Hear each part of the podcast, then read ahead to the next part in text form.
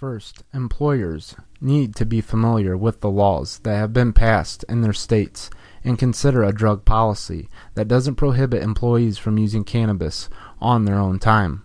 According to one of the most recent national Gallup polls, eighty-six percent of Americans support the use of marijuana to treat a debilitating medical condition or another ailment. With an eighty-six percent of acceptance, a business might actually deter highly sophisticated candidates due to the fact that their drug policies are too strict. People will become more and more turned off by an employer's drug policy restricting the use of cannabis the more widely accepted marijuana becomes.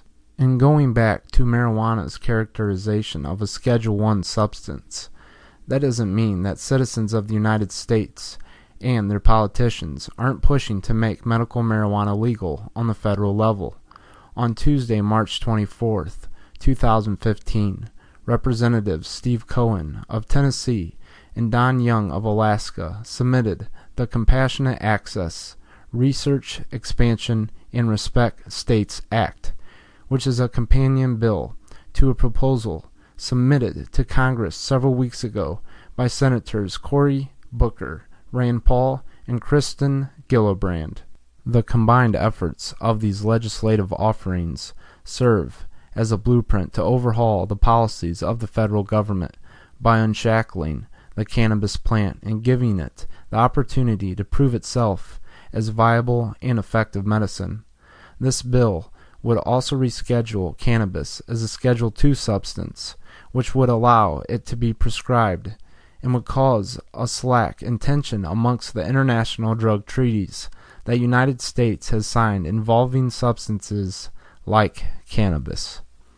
It's significantly important for employers to take steps to avoid becoming a target of an employee lawsuit regardless if the employee has a well-proven case or not.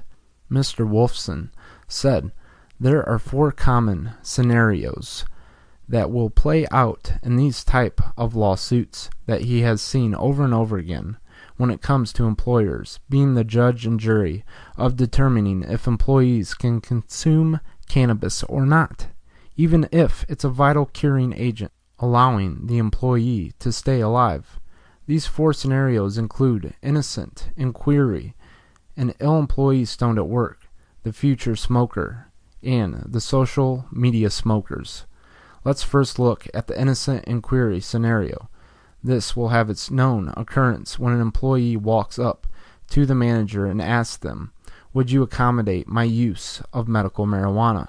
This is an extremely loaded question for the employer because they must accommodate any underlying disability of any and all medical conditions.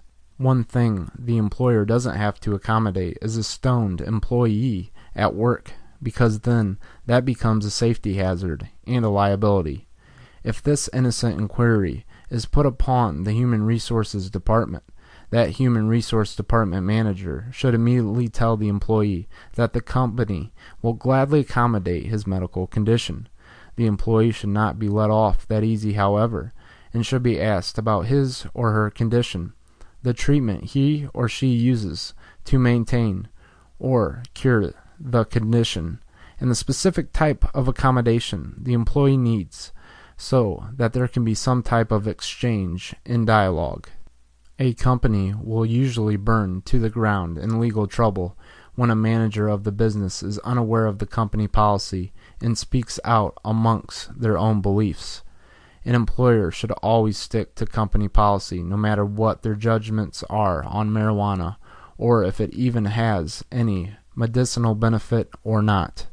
Mister Wolfson's most important statement in regards to innocent inquiry is, if an employee asks a line manager, they could easily say, "Hell no, we don't accommodate stoners. You can't be stoned at work." Then the employee says, "Gee, I got glaucoma, and I was hoping you'd accommodate any condition." If the manager doesn't tell the employee to go talk to a human resources manager and fires them, Wolfson warns, the result may be a lawsuit. Accommodating for the disabled, no matter how.